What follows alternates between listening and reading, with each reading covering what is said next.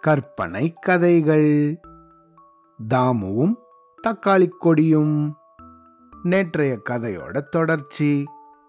ஒரே ஒரு அறையில மட்டும் விளக்கோட வெளிச்சம் வந்துகிட்டு இருந்துச்சு. அந்த அறைக்கு பக்கத்துல போய் மெதுவா எட்டி பார்த்தான். ஆனா அந்த அறையில யாருமே இல்ல. யாருமே இல்லாத அறையில யாருக்காக விளக்கேத்தி வச்சிருக்காங்க? அப்படின்னு பரிதாபமா நினச்சிக்கிட்டே பொறுமையா நடந்தான். ஆனா அவன் நடக்கும்போது அதுக்கு பக்கத்துல இருந்த ஒரு அறையில் ஏதோ ஒரு சத்தம் கேட்டுது. என்னது? இங்க எதுவுமே வெளிச்சம் இல்ல? ஆனா சத்தம் மட்டும் கேக்குது?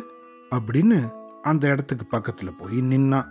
நின்னவனுக்கு ஒரு ஆச்சரியம். அந்த அறையோட இரும்பு கம்பிகள்ல ஒரு தக்காளி கொடி ஒன்று வரைஞ்சிருந்தது. அதை பார்த்தவனுக்கு ஒரே ஆச்சரியம். என்னது இது இவ்வளவு அழகா ஒரு தக்காளி கொடி இருக்கே.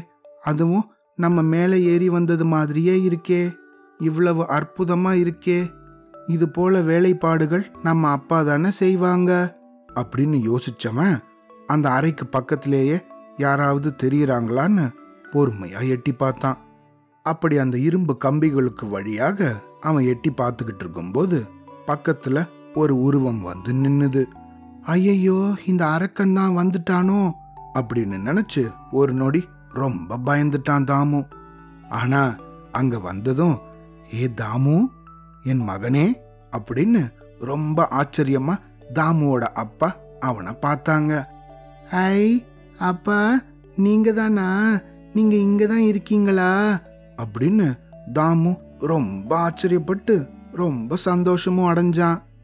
உடனே தாமு தான் ஏற்கனவே கொண்டு வந்திருந்த அந்த ரம்பத்தால அந்த அறைய பூட்டியிருந்த பூட்டை பூட்ட கரகரன்னு அறுக்க ஆரம்பிச்சான். அறுக்க ஆரம்பிச்சு கொஞ்ச நேரத்திலேயே அந்த பூட்டையும் உடைச்சிட்டான். உடனே கதவை திறந்து தன்னோட அப்பாவை அறைக்கு வெளியே கூட்டிக்கிட்டு வந்தான். அப்படி அந்த அறையிலிருந்து வெளியே கூட்டின்னு வரும்போது தன்கிட்ட இருந்த அந்த ரம்பமும் அறுபட்டு இருந்த அந்த பூட்டும் அவங்க அப்பாவுக்கு சாப்பிடுறதுக்காக அங்க வச்சிருந்த தட்டுல டமால்னு விழுந்தது. இந்த ரெண்டு இரும்பும் விழுந்த உடனே நல்லா சத்தம் எழுப்பிடுச்சு அது. இந்த சத்தத்தை கேட்டு தூங்கிக்கிட்டு இருந்த அரக்கன் டபால்னு மூழ்ச்சிக்கிட்டான். இங்க ஏதோ நடக்குது. நல்ல மனுஷ வாடையும் அடிக்குது. இதை நான் சும்மா விட மாட்டேன் இந்த தடவை அப்படின்னு மாடியில இருந்து கடகட கடன்னு இந்த அரக்கன் கீழ் நோக்கி ஓடி வர ஆரம்பிச்சான்.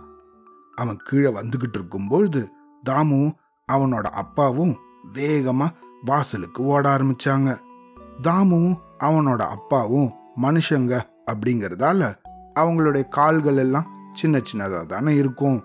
அதனால அவங்க எவ்வளவு வேகமா ஓடினாலும் இந்த அரக்கன் ஒரு அடி எடுத்து வச்சாலே அவங்க பத்து அடி ஓடின தூரத்தை அடைஞ்சிடுவான். இதை கவனிச்ச இவங்க வேக வேகமா ஓட ஆரம்பிச்சாங்க. ஆனா இந்த அரக்கன் அப்போதான் ராத்திரி சாப்பிட்டுட்டு படுத்திருந்ததால எவ்வளவு வேகமா ஓடணும்னு நினைச்சாலும் அவனுடைய வயறு அதுக்கு இடம் கொடுக்கல. இருந்தாலும் இந்த மனுஷங்களை சும்மா விடக்கூடாது அப்படின்னு நினைச்சு அவங்களையே பின்தொடர்ந்து ஓடினான் தக்காளி கொடிக்கு பக்கத்துல போனதும் தாமு அந்த கொடியை பிடிச்சின்னு மலை மலைன்னு இறங்க ஆரம்பிச்சான். அப்படியே அந்த கொடிக்கு பக்கத்துல அந்த கயர்ல தன்னோட அப்பாவையும் கூடவே தொங்கி வேகமா கீழே கூட்டிக்கிட்டு வந்தான். அப்படி பாதி தூரம் வந்ததுக்கு அப்புறமா அந்த கயரை தக்காளி கொடியில கட்டிக்கிட்டு தன்கிட்ட இருந்த கோடாரியால தக்காளி கொடியோட மிச்ச பாகத்தை வெட்ட ஆரம்பிச்சான். அதை வெட்டினதும் கயர் எவ்வளவு தூரத்துக்கு இறங்குமோ அவ்வளவு தூரத்துக்கு தன் அப்பாவை பிடிச்சுக்கிட்டு வேகமா இறங்கினான். கீழே இறங்கி வந்ததும் கயரை நல்லா வேகமா பிடிச்சி இழுத்தான். தக்காளி கொடியில கட்டியிருந்த கயிறு அவங்க கிட்டேயே வந்துருச்சு. இவங்க ரெண்டு பேரையும் பின்தொடர்ந்து வேகமா கீழே இறங்கி வந்த அரக்கன் தக்காளி கொடியும் இல்லாம கயரும் இல்லாம தபால்னு கீழே விழுந்தான். கீழே விழுந்தவனுக்கு பயங்கரமான அடிபட்டு அப்படியே மயங்கி கிடந்தான். இத்தனை நேரத்துக்கு மறுநாள் பொழுதே விடிஞ்சிருந்தது.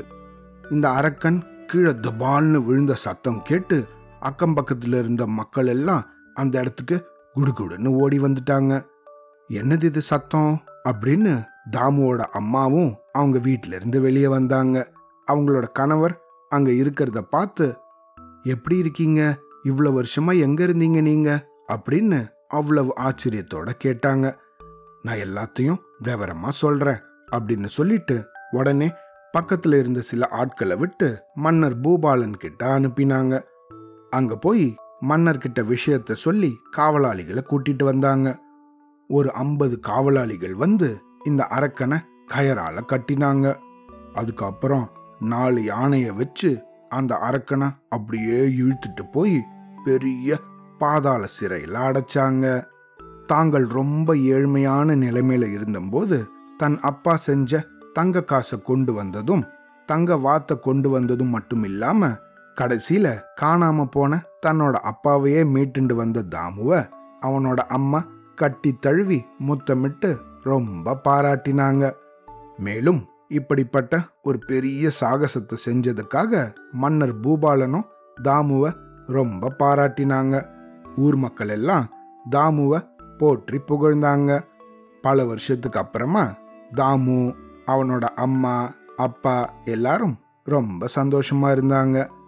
இந்த மாதிரி மன்னர்கிட்ட பாராட்டு பெற்றுண்டு தங்களோட வீட்டுக்கு மூணு பேரும் திரும்பி வந்தாங்க. வீட்டுக்குள்ள போய் கதவை சாத்தலான்னு மெதுவா கதவை சாத்த ஆரம்பிச்சான் தாமு அப்படி சாத்தும்போது தனக்கு அந்த மந்திர விதைகளை கொடுத்த விசித்திர மனிதன் தாமுவை பார்த்து புன்னகை புரிஞ்சுண்டே அந்த வீட்டை கடந்து போனான். அவ்வளோதான்.